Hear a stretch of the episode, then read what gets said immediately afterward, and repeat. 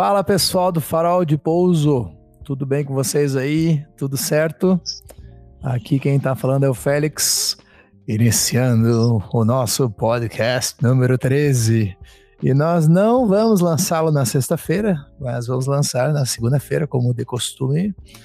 Comigo aqui, o nosso querido João Victor, o JV. Fala pessoal do Farol de Pouso, Félix, um prazer estar mais uma vez neste episódio número 13 e passou rápido, hein? É, tempo voa, né, meu amigo? Rapaz, você Para tá você doido. que já escutou os outros 12 podcasts, seja bem-vindo a mais um episódio. É, hoje temos novidades, né, Jota? Conta aí.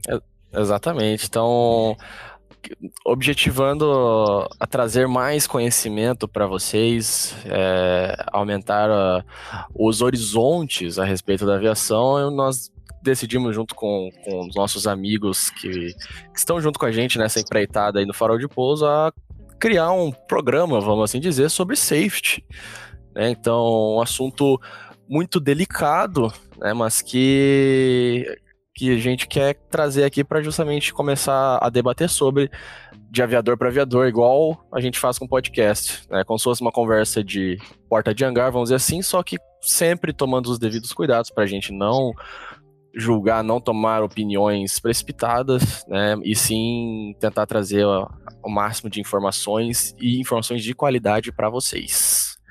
Exato. é. É, sempre quando a gente fala, né, sobre esse tipo de evento, né, é, é, incidentes e acidentes, é, é óbvio que é um conteúdo sensível, né, mas né, a gente vamos trazer, vamos trazer os convidados até para poder convidar eles a, a falar sobre essa sensibilidade, mas a gente sabe que a, né, a maturidade do, do, do, do conjunto né, de conhecimento aeronáutico vem dessa análise de, de eventos como esses. Bom, mas então, vamos, já que eu falei de apresentar os nossos convidados, é, eu tenho a honra, o privilégio de convidar um, um dos criadores, né, um dos os idealizadores do, do podcast, meu amigo é, Conrado Ibre, que, né, lá na, na- num dia na casa dele falou, pô, a gente tem que fazer um podcast e tal. E aí ele, né, deixou a gente fazer, eu falei, agora vem aqui, né? Ele participou junto com, com o Guilherme lá do podcast do Piloto Expatriado, então quem já ouviu esse episódio sabe da história do Conrado, então ele não vai se apresentar, toda aquela coisa de novo hoje, mas é, é uma honra ter ele aqui com a gente. E o segundo convidado do dia é o Fonseca, que muitos de vocês já conhecem, do canal Desvio Bússola, que produz pro- é, né, conteúdo de altíssima qualidade, e ele, né, assim como eu, gosta de usar o simulador como uma ferramenta de ensino, e ele faz isso muito bem, com uma didática muito legal. Então vamos pela ordem de, de senioridade, dá um alô aí, Conrado. Bom, pessoal, é um prazer de novo estar com vocês hoje, inaugurando aí um, um novo departamento aí do, do canal, né, Farol de Pouso. A gente está iniciando aí a, a parte de safety, como o JV falou, com o intuito de contribuir, assim, é, com o conhecimento e contribuir, assim, com a bagagem de, de- como aviador para todos nós, é, um debate para que a gente possa, é, assim, em última instância, nos tornar é, pilotos melhores, né, mais conscientes, é, aprendendo, infelizmente, com acidentes e com, com inevitavelmente com a morte de muitas pessoas, enfim, mas aprendendo com erros, né, para que a gente consiga é, colocar em prática alternativas para que a gente não cometa os mesmos erros. Né? Acho que esse é o grande ensinamento. É, só eu gostaria de falar brevemente que é, talvez muitas pessoas é, iniciantes ainda não tiveram nem a oportunidade de, de fazer, de, de voar, é, ou com muita experiência de voo, ou, com, ou inclusive nem tem experiência em aviação comercial. Mas eu, quando era menino lá em Barbacena, né, é, eu era estudante de aviação e eu já me interessava pelo assunto. E, e eu já comecei quando, mesmo adolescente, meio a, a fazer um catálogo, né? catalogar os acidentes e, e, começar a dar uma estudada em acidentes. E isso evoluiu uh, para quando eu fiz o curso de investigador de acidentes né, do CENIPA. E, e, e, eu hoje tenho um catálogo assim de praticamente todos os acidentes da história da aviação e aprendi muito estudando eles. É uma coisa que eu gosto de fazer, estudar os acidentes e, isso ajudou muito né, para minha formação como, como aviador. E, é incrível que em alguns momentos você voando, em alguns momentos de estresse assim, passa na cabeça assim aqueles dois segundos que passa na cabeça um milhão de informações que você adquiriu desses acidentes e que você é, sabe né, as consequências de uma atitude, é, de uma decisão mal feita, né? Pelo histórico que você já aprendeu. Então, acho que isso é muito rico para o canal, é muito rico para todos nós e para as pessoas que puderem acompanhar com a gente essa jornada que se inicia hoje, onde a gente vai discutir alguns acidentes clássicos aí da aviação. E eu estou bem empolgado para isso aí. Obrigado pela oportunidade. Maravilha. Conrado é, já foi nomeado o, o, diretor de safety do farol de pouso. Né? Obrigado, Conrado. Pra, um prazer tê-lo a é um bordo. Prazer. Apesar, apesar de, eh, de, de, não remunerado, é um prazer. Vou exercer a diretoria com um enorme, enorme prazer. Aqui, é igual aeroclube. É, o farol de pouso é como se fosse um aeroclube virtual, é. né? Só, só trabalha né, pelo, pelo, pelo prazer de estar pelo aí. Amor, né? Pelo amor. Fonseca, meu, meu, meu amigo e colega desde épocas de Aeroclube de Blumenau. É a primeira vez né, no podcast. Né, tá autorizado rasgar o verbo aí, contar quem tu é, de onde veio, do que se alimenta, aonde tá agora, que eu tô vendo que tu já tá no, no pernoite aí, o que, que você tá fazendo, qual região do mundo, que eu, claro que eu sei, mas o, o, o, o, o ouvinte está interessado em, em, saber mais sobre quem tu és e quem é, né, o que, que, é o desvio bússola e qual que é a tua ligação com, com safety, né? Diga lá. Fala pessoal, boa tarde. Primeiramente um prazer estar aqui na companhia do Félix, do João, do Conrado. É, o pessoal que acompanha o canal Farol de Pouso já deve ter me visto no canal, em algumas lives aí, em algumas gravações junto com o Félix ou às vezes até sozinho. O Félix nos emprestava o canal dele aí também para fazer algumas transmissões ao vivo junto com o canal Desvio Bússola, que é o meu canal onde eu tento trazer um pouco do simulador de voo aí, é, tento aprimorar aí os nossos conhecimentos sobre aviação através do simulador de voo, que é uma ferramenta que eu utilizo desde os meus 15 anos de idade. Eu acho que foi um dos grandes impulsionadores da minha carreira na aviação. É, com relação, eu vou tentar trazer um pouco meu histórico, então, trazendo também essa, essa relação com a segurança de voo. É, eu comecei voando, na verdade, no Rio Grande do Sul, é, no Aeroclube de Erechim, mas depois, quando eu passei a fazer faculdade de Ciências Aeronáuticas em Curitiba, eu procurei um lugar mais próximo para fazer as horas de voo, quando eu fui para Blumenau, e aí, Aeroclube, então, em que eu conheci o Félix. E desde o Aeroclube de Blumenau, a gente sempre participa de simpósios sobre segurança de voo, segurança também é, na, não só no, no Aeroclube, mas eram simpósios uh, que envolviam toda a região sul do Brasil. E sempre me chamou a atenção que muitas vezes se batia sempre na mesma tecla, e eu ficava pensando: será que esses pontos que eles colocam, é, será que sempre realmente tem alguma coisa a ver em todos os acidentes?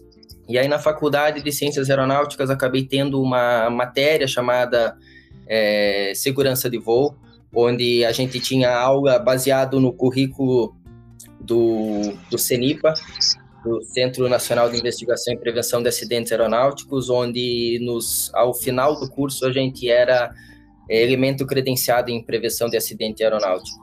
E é óbvio que, que esse estudo, esse conhecimento aí da faculdade é, nos ajuda a entender um pouco mais, não só o acidente, mas também a criação desses relatórios aí, o grande objetivo que é sempre a, a segurança de voo. Depois da faculdade, é, eu acabei continuando no Aeroclube de Blumenau, acabei sendo instrutor no Aeroclube de Blumenau, quando em 2010 a Gol me deu a oportunidade de voar um jato pela primeira vez. Eu voei o 737 na Gol por sete anos e meio.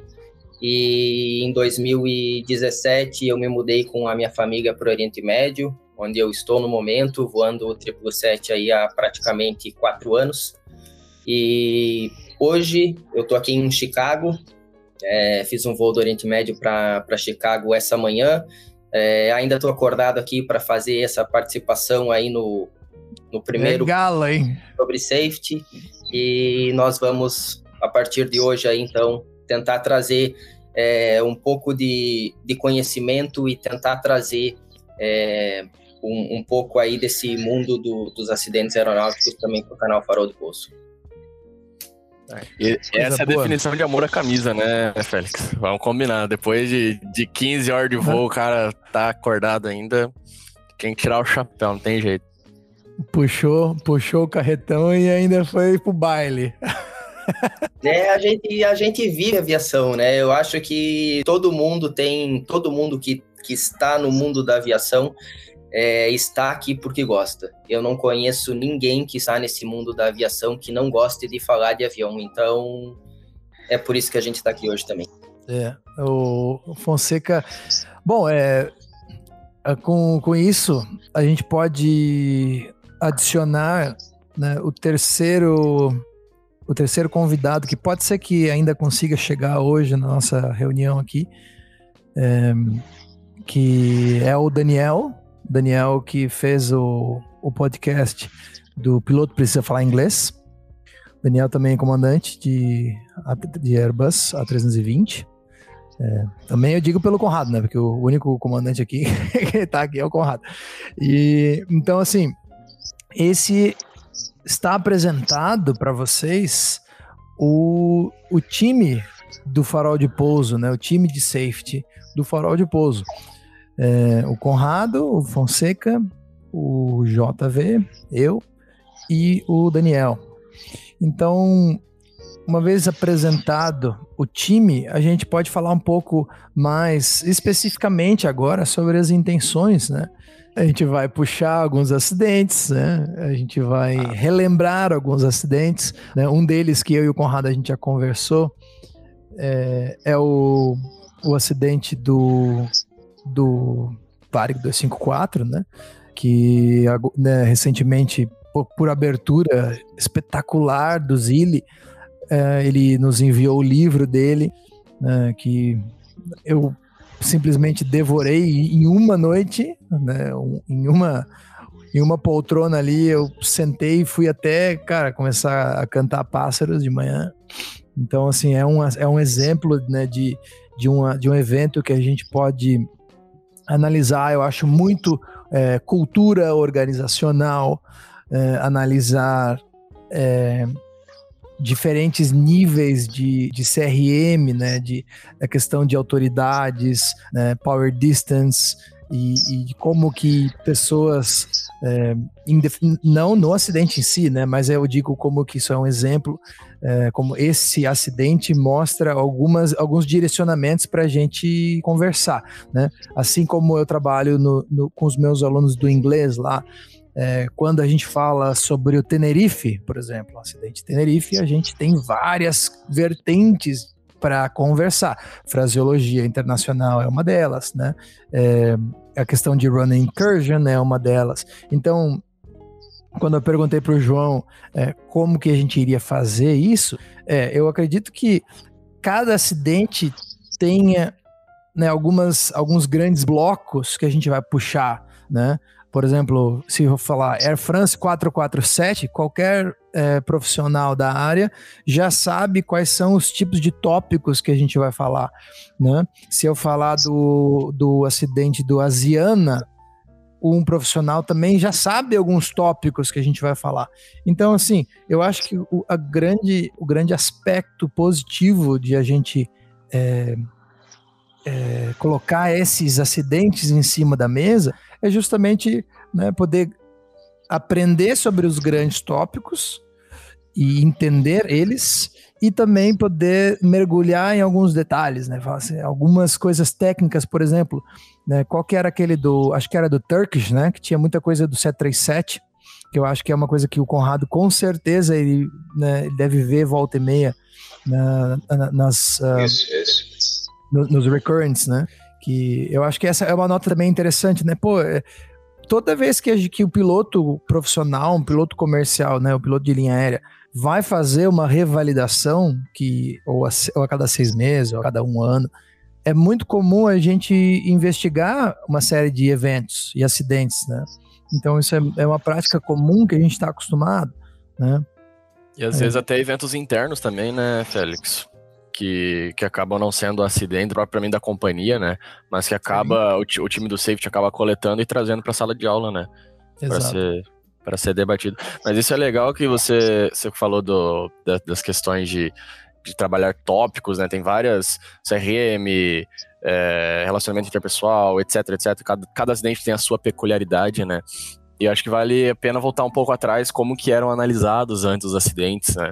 Se for ver na linha do tempo, a gente tem muito isso na aula de, de CRM, que se estuda isso, que inicialmente os acidentes lá atrás, né, era a causa principal, vamos dizer assim, era a questão da máquina, né?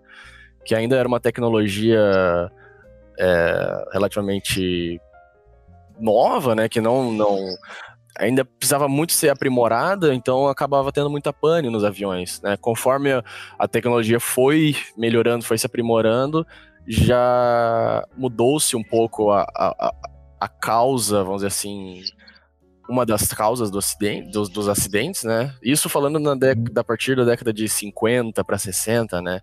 E, e a partir dali a gente começou a ver que os acidentes ainda estavam acontecendo, né? Só que aí se pensou, ué, por, horas, por que, que ainda está acontecendo acidentes e os aviões eles estão bons, né? eles são confiáveis? Né? E aí passou-se a entender que entrava-se a questão humana na jogada, né? Entrava-se uh, o fator humano.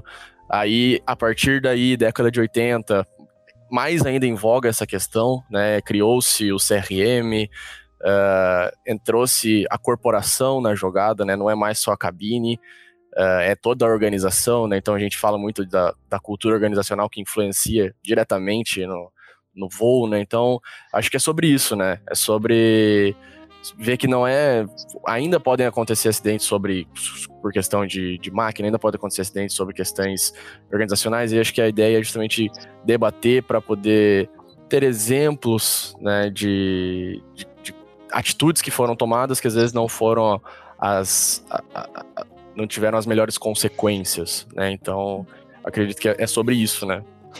Exato. É, eu, acho gente... que, eu acho que, desculpa, eu acho que vale ressaltar, é, ainda nesse tema aí, que a gente vai falar sobre acidentes, e como o Félix falou, é sempre um tema bem sensível, né?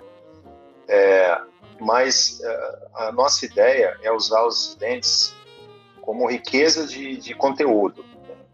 É, o, o que levou o acidente e, e é, o que a gente sabe né, do que foi é, investigado e dos, dos, tópicos de CRM para a gente debater é, segurança, não para a gente debater o acidente em si, não para a gente julgar o acidente, não para a gente incriminar ninguém, é, nem levantar dedo para ninguém. Né? Então vamos usar os acidentes como base de informação para a gente construir uma cultura de segurança é, da, nossa comunidade de aviação. Acho que essa, essa é a grande ideia do, do Perfeito. Isso faz, faz parte de uma de, de, um, de um dos maiores é, entraves ou, ou, as maiores problemáticas de um setor de safety, inclusive de uma companhia aérea. Né? Quando você vai é, investigar a bibliografia do né, nobre Sidney Decker, você vê quando ele fala sobre essas questões de, de punição né, dentro do ambiente de companhia aérea e como isso, né, como punições ou, ou, apontar dedos, ou que ele chama de, de cherry picking, né, de, de você colher uma cereja ou remover as maçãs podres, que ele sempre fala, né, remove the bad apples, né, que ele fala como isso é, né, ah, vamos remover as, as maçãs podres e tudo estará solucionado, né, e, e ele fala sobre essas questões de como que como você, né, quando você vive num, num ambiente assim, só de apontar dedos e esse foi o erro, acabou ali e pronto, né, e você acaba inibindo reportes e, e causa entraves no ciclo de aprendizagem, né, tanto dos, dos aviadores quanto da organização como todo e todas as pessoas envolvidas na operação aérea.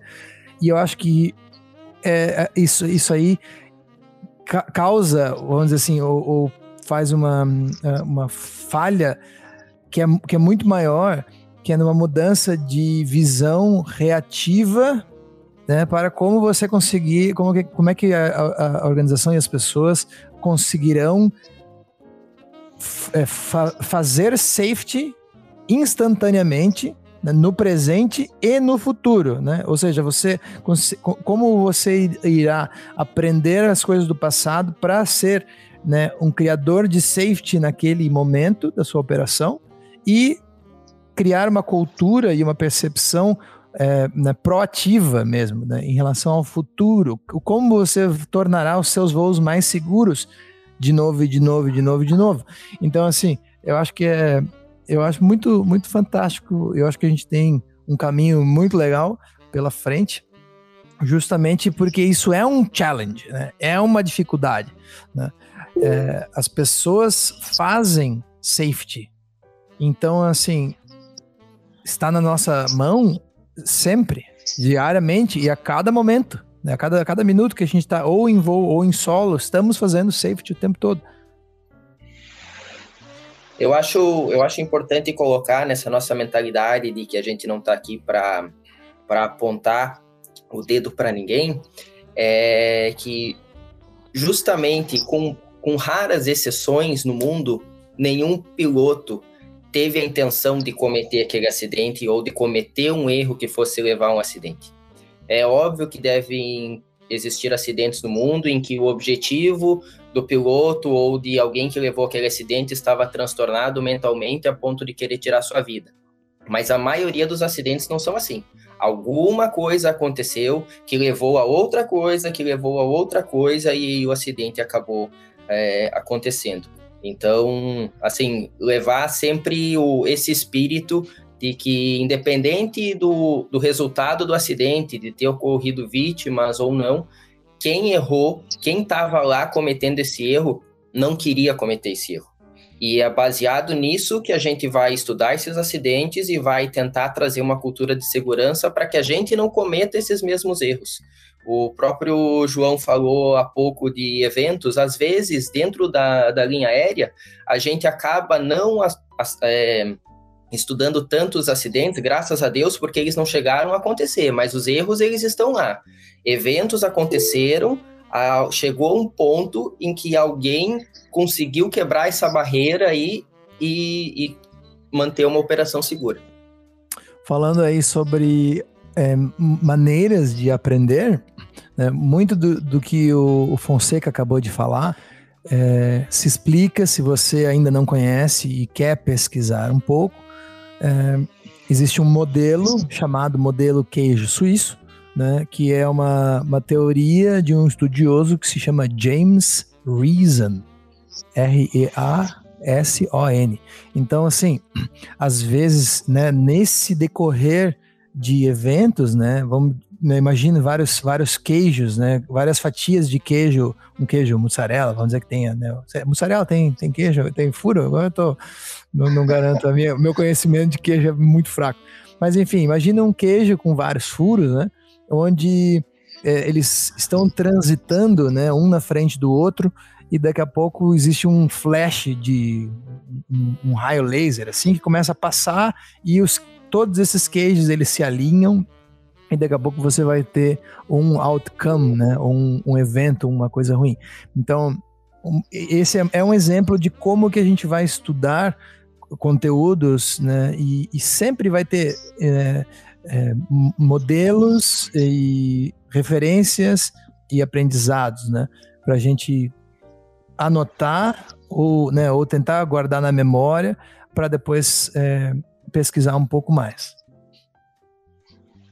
É perfeito. Isso é, é acho que esse, esse nosso primeiro episódio é justamente para isso, né? Para o ouvinte que já possui um conhecimento de, sobre safety ou que ainda, ainda não chegou lá, né, na, na, na trajetória da aviação, uh, é, para a gente poder estar tá conversando a mesma língua, né? Uh, o que o Fonseca falou de, de uma sucessão de eventos levarem a um evento mais grave, né? É, vamos dizer assim, é uma das primeiras aulas sobre de safety que, que todos aqui passamos, né? Um acidente nunca é derivado de única único fator, né? Sempre são vários fatores que contribuem, né, para para um, um, um, outcome pior, né? Então, outcome mais grave. Então, é, acho que é, acho que vai ser muito, muito proveitoso a todos que, que estiverem ouvindo, né? Para a gente poder relembrar as teorias, né? E, e, nos melhorar como, como profissionais da área, né? Que, que estão toda hora ligados no, com, com a segurança de voo, né? Uma, uma das coisas que a gente se, se propõe a fazer é, claro, investigar conforme foi falado, né? Investigar alguns acidentes clássicos, que eles são clássicos e às vezes até clichê, porque eles têm já bastante motivo para estarem naquele lugar, naquela prateleira, então a gente vai pegar eles da prateleira e botar na mesa. Mas a gente pode também, né, é, volta e meia, aqui e ali, observar algum evento que ocorreu na semana. Né? Vamos dizer que aconteceu algum acidente aí, ou, ou algum incidente, ou uma série de eventos que são relevantes, e vamos dizer, alguma coisa que dá aquela viralizada, e a gente pode, né, claro, né, comentar sobre aspectos relacionados àquele evento. Não que a gente vai querer bolar um relatório final de acidente, porque isso é um trabalho muito sério, né? mas a gente pode pensar em alguns é, alguns tópicos relacionados né, ao dito é, evento que a gente citar. E ainda mais que todos vocês três aqui, eu ainda não, mas vocês três já estão no ambiente de linha aérea né, há muito tempo, né, já tem, já passaram por algumas situações, então querendo ou não, vocês têm um know-how para poder debater a respeito, fazer um brainstorm, né? Então acho que isso é, esse é o isso deixa vai tornar bem legal a, a, situação e é justamente o que você falou, não cabe a nós fazer a investigação de uma coisa que aconteceu hoje, né? Não, não é não é o foco, não é o objetivo, né? O intuito é vamos dizer assim, tirar crenças que, que podem ser criadas por, por gente que às vezes não tem a noção né, do que está por trás da, no, no, no incidente, né? Que ninguém, o Fonseca falou muito bem, ninguém quer que é, acorda querendo né, fazer alguma coisa, querer cometer um erro na operação. Ninguém quer, né? Mas são N fatores, né? Não, não é um, não é dois, são N fatores que estão envolvidos na operação. É, diga lá, Conrato. É bem interessante isso aí, né? Que o Fonseca falou, que você falou, JB. É, realmente, ninguém acorda querendo né, causar um acidente, né? tirando um maluco ou outro na história da aviação aí. Mas é, de qualquer forma, é, é, existe uma estatística bem interessante de um programa chamado LOSA, que é o Line uh, Operation Safety Audit, né, que, que, várias empresas uh, fazem parte ao redor do mundo, que tem uma estatística que todo, todo ano ela varia um pouco em cima do número, mas sempre em volta de três erros são cometidos por uma tripulação em cada voo, em cada setor. Né? É, então, independente do que, é, de quão bom você é, de quanto você estuda, de quanto você se protege, você vai cometer erros. Esse é, é, é uma premissa que, se a gente entende, a gente tem capacidade de, de abrir nossa cabeça para que a gente vai cometer erro, a gente começa a pensar o seguinte: mais importante do que tentar evitar o erro, porque isso a gente já faz sempre, né, seguindo os SOPs e não querendo intencionalmente criar uma situação é, insegura, a gente vai errar. Né? Então a gente tem que estar aberto para identificar os nossos erros antes que eles se tornem uma ameaça ao nosso mundo. Né? E eu acho que tendo essa cultura de a, a, analisar os outcomes dos, dos, acidentes, principalmente desses acidentes clássicos, como o Félix falou, eles estão na prateleira como clássicos porque eles são riquíssimos em termos de informação para a comunidade aeronáutica.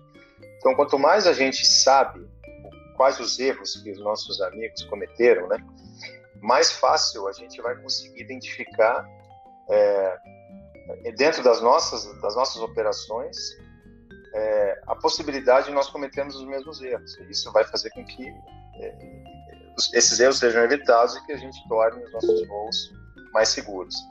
É, então é, é, bem interessante é, to, toda essa a ideia nossa, né, como não julgar e sempre trazer elementos muito relevantes e, e para que a gente possa enriquecer nossa, nossas operações.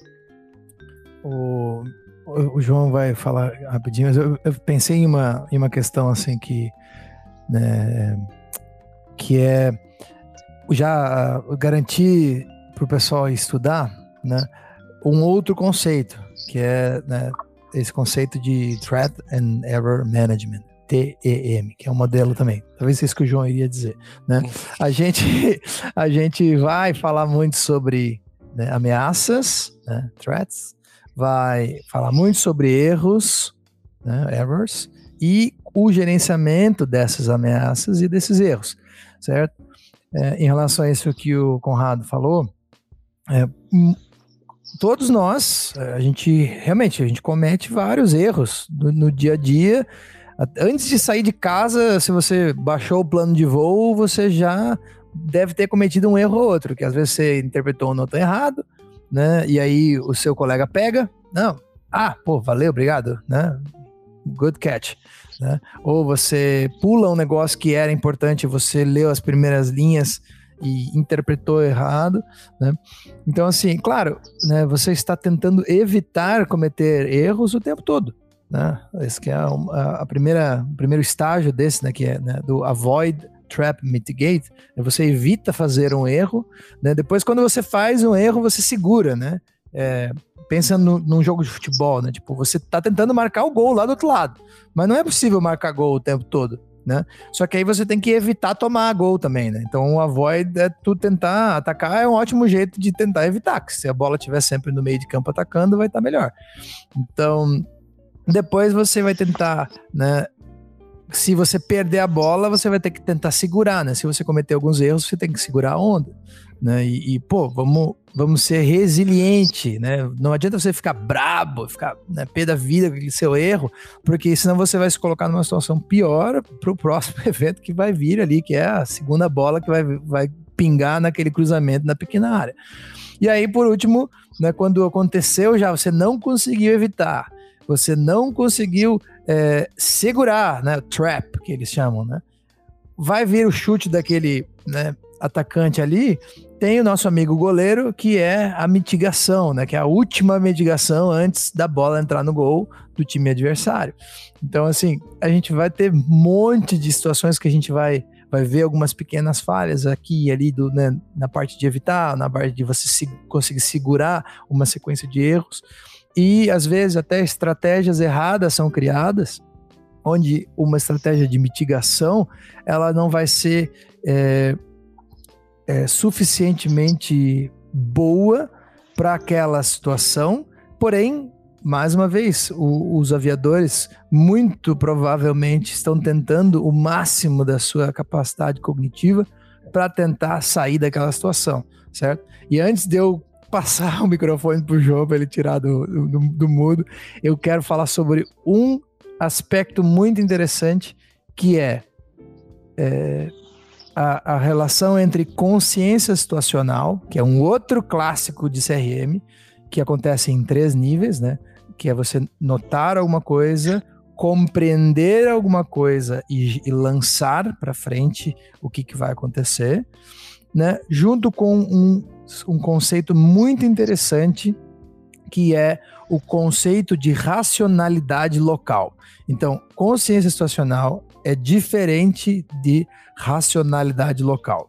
E o que acontece na racionalidade local?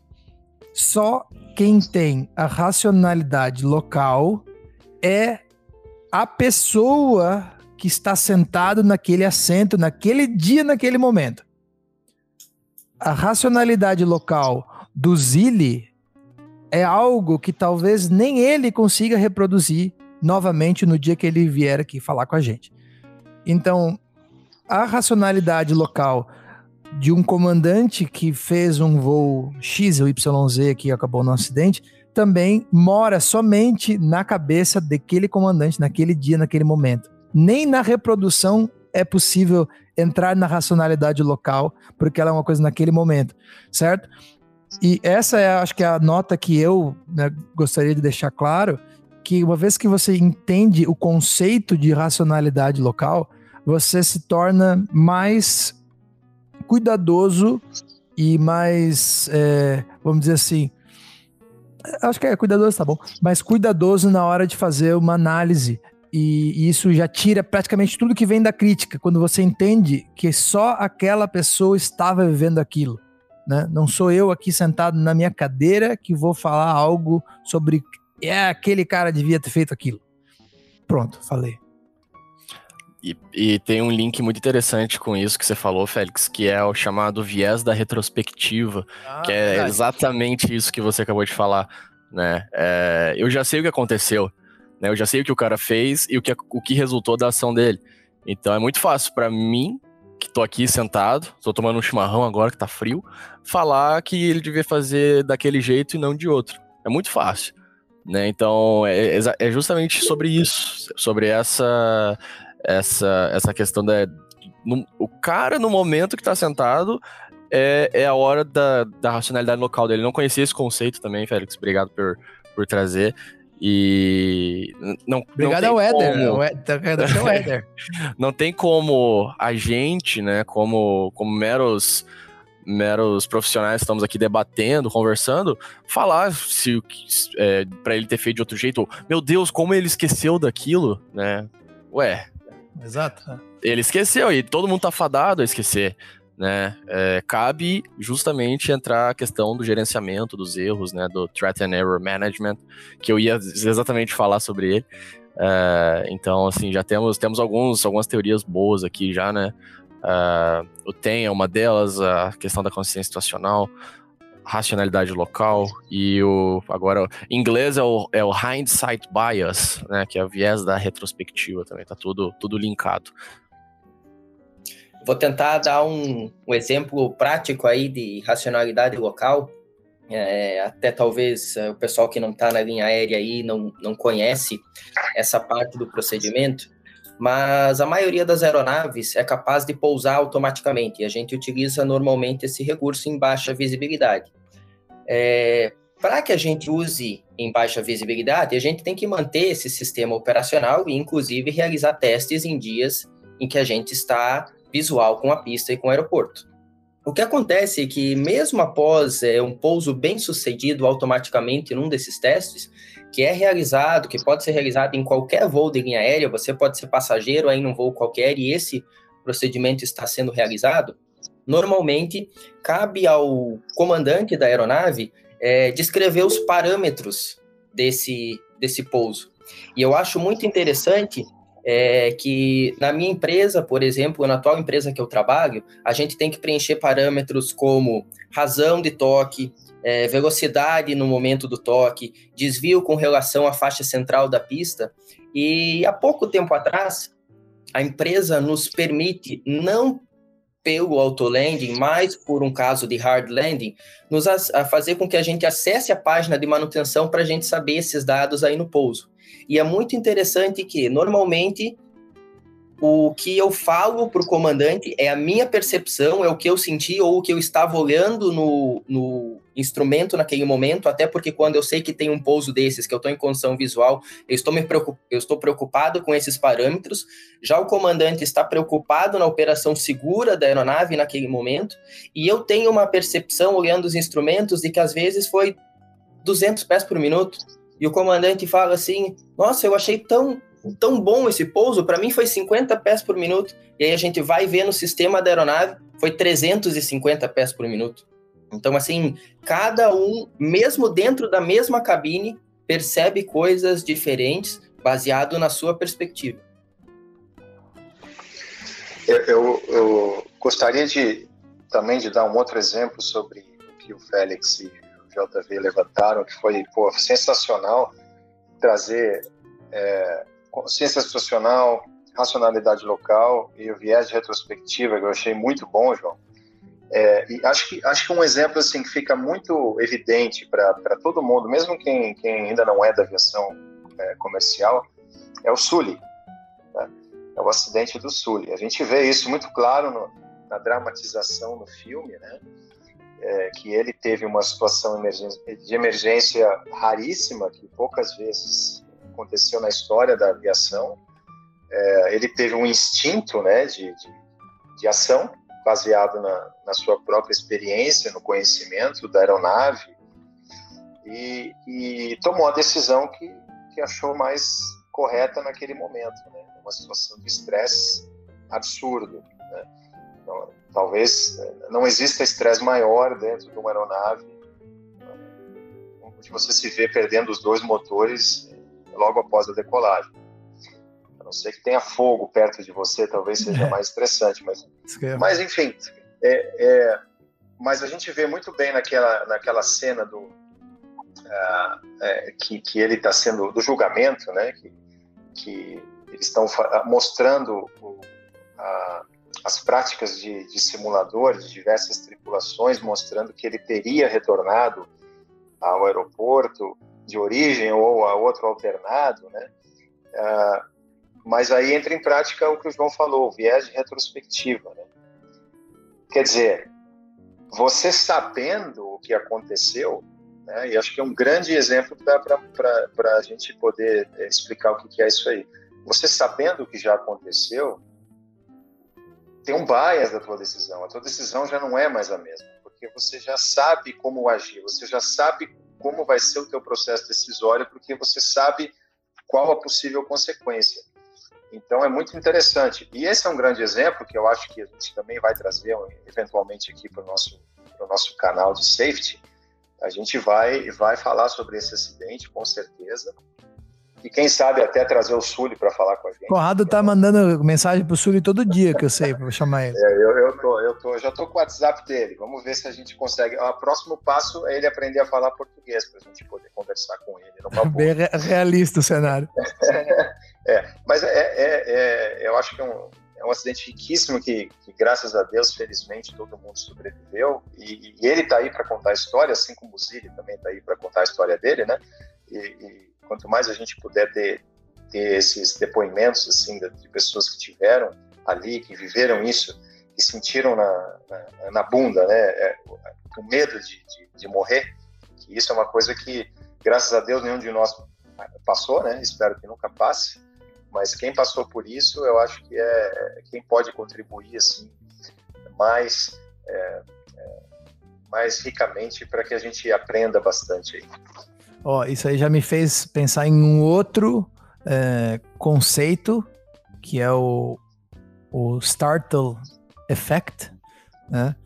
Que é aquele momento que, que você se né, assusta né, de verdade e perde toda a tua capacidade de, de, de, pensar, que é a sua né, amígdala lá, uma região do seu cérebro vai engatar no modo né, fight or flight, né, ou você né, vai sair na porrada ou você vai sair correndo, porque é uma, é uma coisa, é, é uma reação natural, instintiva do ser humano, né, desde a evolução mais né, primária, né, lá na, na, na, na, na África, né, do, do, ser humano antigo, né, no, no Homo sapiens, lá do começo, e isso que nos mantém vivos, na real, né? É, é você fazer o galechete, vamos dizer assim, de tudo, todo o resto, e ou você faz alguma coisa ou você sai correndo.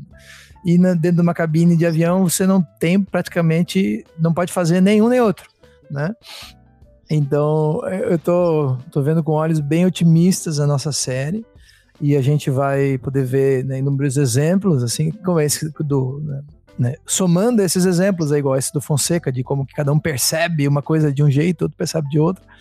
Então, assim, acredito que conseguiremos é, trazer muitas, muitas coisas positivas para montar a nossa racionalidade local quando nós todos estivermos voando e a gente é, poder, é, felizmente, chegar em outcomes bons né, e manter, continuar mantendo e produzindo segurança em cada instante que a gente percorre aí.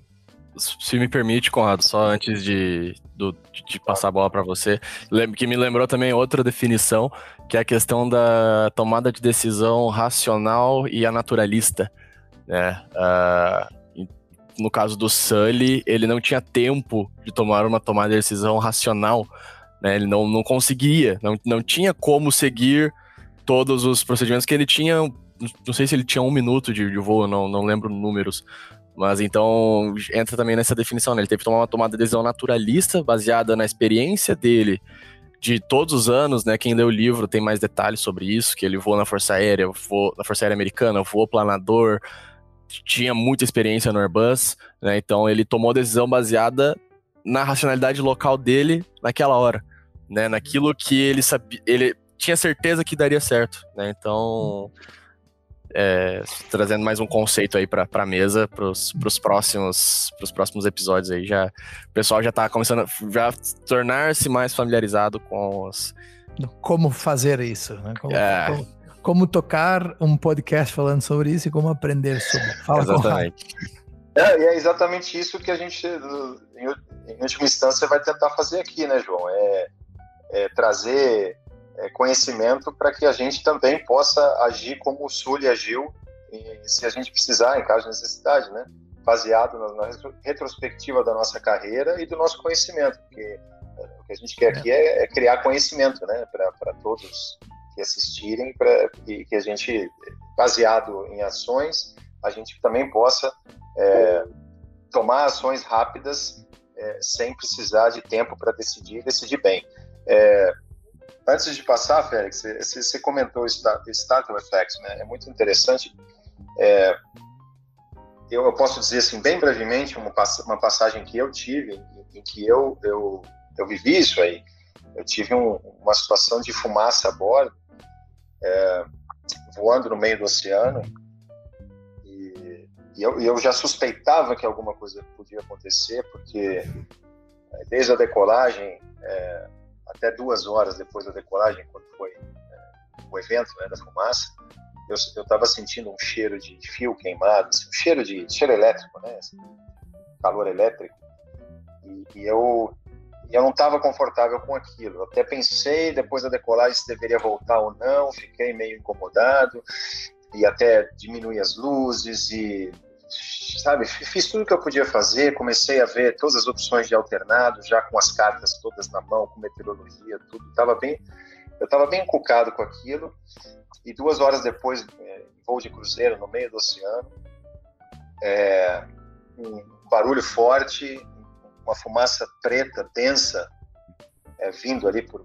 baixo do meu pé, na cabine, é, o, outro, o outro piloto estava estava no banheiro, era um voo cargueiro, então só eram três pilotos, um estava dormindo, é, eu voando, o outro no, no, no banheiro.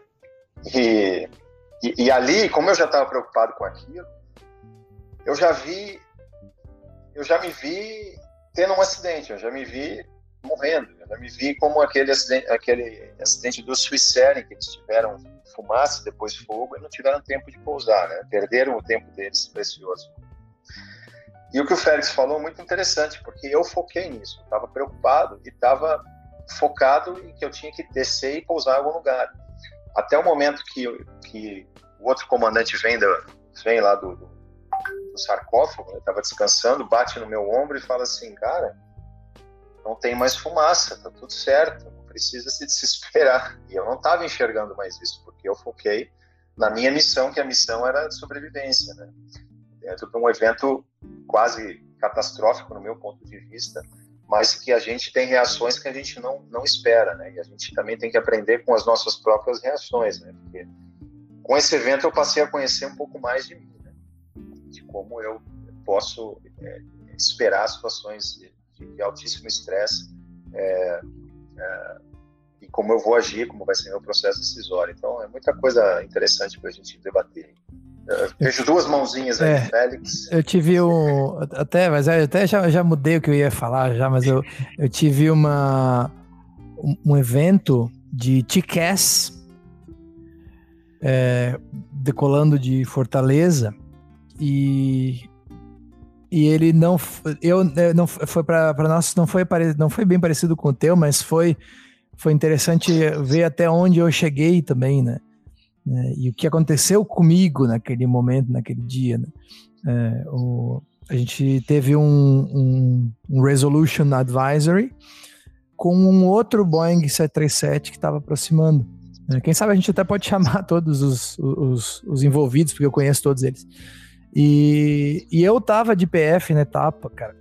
E Félix, foi... ah. você pode explicar o que é um Resolution Advisory, para quem não sabe? Ah, posso, posso. Desculpa. Então, TCAS é o sistema anticolisão, né? Falando rapidamente, é um, um, sistema que vai nos avisar quando tem um tráfego. Então, isso é o, o Traffic Advisory.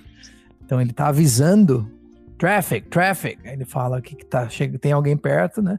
E o Resolution Advisory é o modo mais avançado do TCAS, que ele vai te permitir efetuar, ou ele vai, na verdade, te direcionar a fazer uma manobra evasiva. É, e normalmente ela é indicada ou no teu indicador de velocidade vertical, né, de razão de subida ou descida, ou no PFD com cones coloridos, né, de, de, vermelho de uma área que você deve evitar, como acho que é o exemplo do 77. Então ele manda você botar o nariz embaixo ou em cima, e, e no nosso caso lá ele mandou. Então assim, esse é um dos exemplos de como a gente vai pegar um, um fato e vai mergulhar. Né? Não existe um acidente, graças a Deus, senão vocês iriam me conhecer pelo Fantástico ou por outro lugar lá que eu era copiloto do voo lá naquele dia, né? E aí eu não estaria aqui para contar. Ou talvez pelo farol de pouso, né, Félix? Desculpa te interromper, ou talvez pelo farol de pouso analisando o teu acidente. Né? Pode ser, poderia ser, né? Mas é, o farol de pouso não seria meu, né? Seria alguém, alguém outro teria criado, né?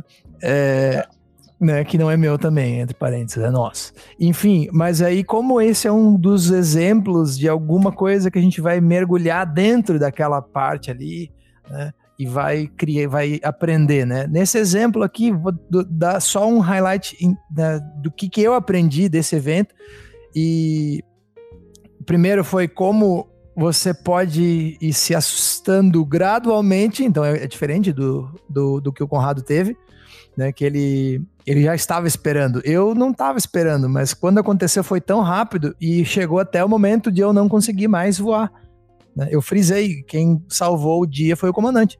Então, assim, como a gente reage no final, né? No, naquele momento que você está quase no estado indesejado, né? Você pode reagir de maneiras diferentes. Eu tinha, pô, tinha, sei lá, três ou quatro meses de checado né, após o, a minha carteira de 737, o que me faz lembrar bastante o evento do Zilli, também que ele tinha pouca experiência. Então, assim, é uma coisa você colocar na, na, na, na balança quando você tem pouca experiência. E a outra coisa que foi interessante desse evento foi que o TCAS, né, ele, no momento que ele mandou descer, ele fala descend, né, aí você tem que botar o nariz embaixo, começou a dar o, o começou a exceder a velocidade, que eu acho que era 230 nós, o comandante tirou o flap, muito safo. E quando a gente começou a descer, o TCAS mandou climb, climb now. O TCAS, para você que ainda não conhece um sistema, o TCAS ele consegue calcular, ele está sempre calculando as, as equações para fazer você evitar o outro tráfego, né? um ao outro. E ele pode mudar de ideia no meio da manobra. E aí, isso é uma, quando acontece isso, quando o Tikes muda de ideia, ele fala esse now, porque ele fala assim, cara, acorda, é pro outro lado, né? É, existe, existem dois fatores que eu não conhecia na época. Fui aprender só depois. Quando ele muda a manobra, você tem que fazer, né, ou vamos dizer, fazer a manobra mais rápido e com mais força. E eu não sabia disso naquela época. E o comandante, muito provavelmente pela experiência dele e também pelo instinto dele de sobreviver, ele encheu a mão, que acho que eu até já tinha enchido a mão, mas ele terminou de encher a mão e, e, e, e terminou de colar o manche assim, ó, na barriga mesmo. Porque muito provavelmente ele sabia disso, que ele tinha que reagir mais rápido e mais forte. Então esse é um exemplo, né, de como como que a gente aprende, né? E tá aí, tipo, esse é um evento que, né, né eu errei, não tenho vergonha de dizer, né? Eu frisei eu congelei meu, meu quando eu vi a, a distância o, no 37300 era EHSI, né? Era não era PFDND. Quando eu vi a distância que o avião tava, eu acho que era no EHSI que mostrava, não sei se era É, acho que era ali. Quando eu vi a distância que tava, eu parei de voar. Eu, eu só parei a minha mão assim, aí eu, eu só senti a força, né? Que o 737 os, os, os, os manches são conectados. Eu só senti a força, não teve a heavy control, não teve nada, só teve o comandante terminando de puxar assim e encher na mão. E aí deu tudo certo. Isso era um, um 10 de janeiro de, de 2010. Então foi um dos dias que você lembra a data porque foi sério, né? Então, e aí você aprende coisas, né? Fala seca.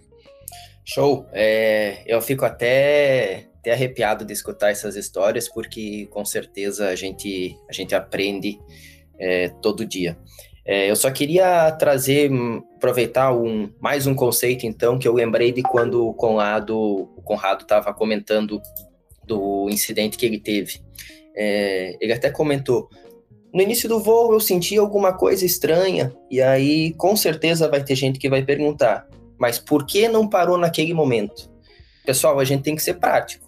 Se a gente não quiser correr risco nenhum, a gente deixa o avião parado no hangar. A gente tem que levar sempre em consideração a nossa segurança, a legalidade da nossa operação, mas é, a aviação está aí para gerar dinheiro para alguém, para transportar pessoas e para transportar cargas, certo? Então, é, não dá para a gente simplesmente cortar todos os problemas na raiz e dizer paramos por aqui. A gente tem que ser prático e eu vou tentar trazer essa praticidade aí nos, nos é, acidentes que a gente vai conversar nos próximos episódios aí. Com certeza. É, eu acho que essa foi uma, uma grande abertura, uma, uma, um grande bate-papo. Baita introdução. Um baita bate-papo de abertura. Uh, eu só tenho a agradecer, eu não quero estender muito aqui na nossa, na nossa conversa, agradecer vocês por terem levantado essa bola, né? Pra gente botar essa bola em campo, né? É, então, vai ser muito proveitoso né, o Seca, o Conrado, o JV, o Dani, e mais quem quiser também participar, né? Se você tiver algum evento que você queira trazer, você que está aí ouvindo, né? Primeiro, né, estamos abertos a trazer as pessoas e também a ouvir o que as pessoas têm para recomendar. Então deixa aí nos seus comentários se vocês têm algum evento que você gostaria de ouvir aqui, né? A gente pode chamar alguma pessoa, chamar né, alguém que tenha sido piloto-chefe na, na época, ou quem tenha bastante experiência no avião X ou Y, né? E, e por aí vai. Então não deixa de, de deixar aí, interagir, né? ou aqui também manda lá no, no WhatsApp, no, perdão, no Instagram do Farol de Pouso. Tá bom? Fonseca, Conrado, JV, muitíssimo obrigado por por esse episódio 13, porque teve até alguém que falou, né? Eu não quero participar do episódio 13. Então, pô, até que deu certo a gente começar a fazer sobre safety, né? É, exatamente no, no 13, né? Mas a gente pode falar um pouco de security também numa outra oportunidade, né? Que o Jota fez um vídeo sobre isso. Mas enfim, para mim é o câmbio e é isso aí. Legal. Eu, só, o, Félix, eu quero agradecer também bastante a oportunidade de participar e a oportunidade de estar iniciando com vocês essa, esse canal aí de safety. É, dizer que o, Fonseca, ele, ele realmente ele comentou que hoje era o dia perfeito para a gente fazer esse episódio número 13 aí, iniciando o safety, né? Quebrando esse mito aí, né? Porque acho que todo mundo que, que, já voou, um dia foi voar, foi se apresentar. Quando viu a documentação do voo, quando assinou lá a documentação, era uma sexta-feira 13. Né? Então a gente e a gente voa, né? E a gente voa. Então o que a gente quer aqui é criar ferramentas para espantar as bruxas né, da nossa vida. Então vamos, Exatamente. vamos bater de bater de frente aí com, com 13 e fazer voos seguros. E como você falou, Félix, é, pô, espero que todo mundo aí tenha tenha ouvido o nosso podcast, dê sugestões, sugira acidentes para a gente debater, sugira, como você falou, que a gente possa é, contar com a participação de todo mundo para a gente poder trabalhar e preparar coisas bem interessantes para todo mundo. Obrigado. Aí. Valeu, pessoal. Obrigado. Foi um prazer ficar aí uma hora com vocês falando sobre aviação, escutando também já desde o primeiro dia causos dos, dos colegas aí, a gente sempre está tá aprendendo. Obrigado mais uma vez e, e até a próxima. É isso aí. Obrigado a você que chegou até aqui, que está nos ouvindo. Obrigado ao, ao time do Farol de Pouso aí que contribuiu muito.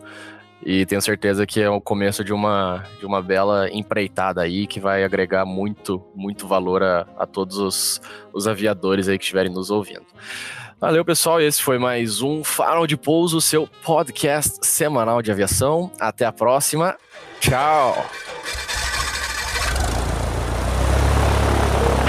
Cola 10 Gol 5629.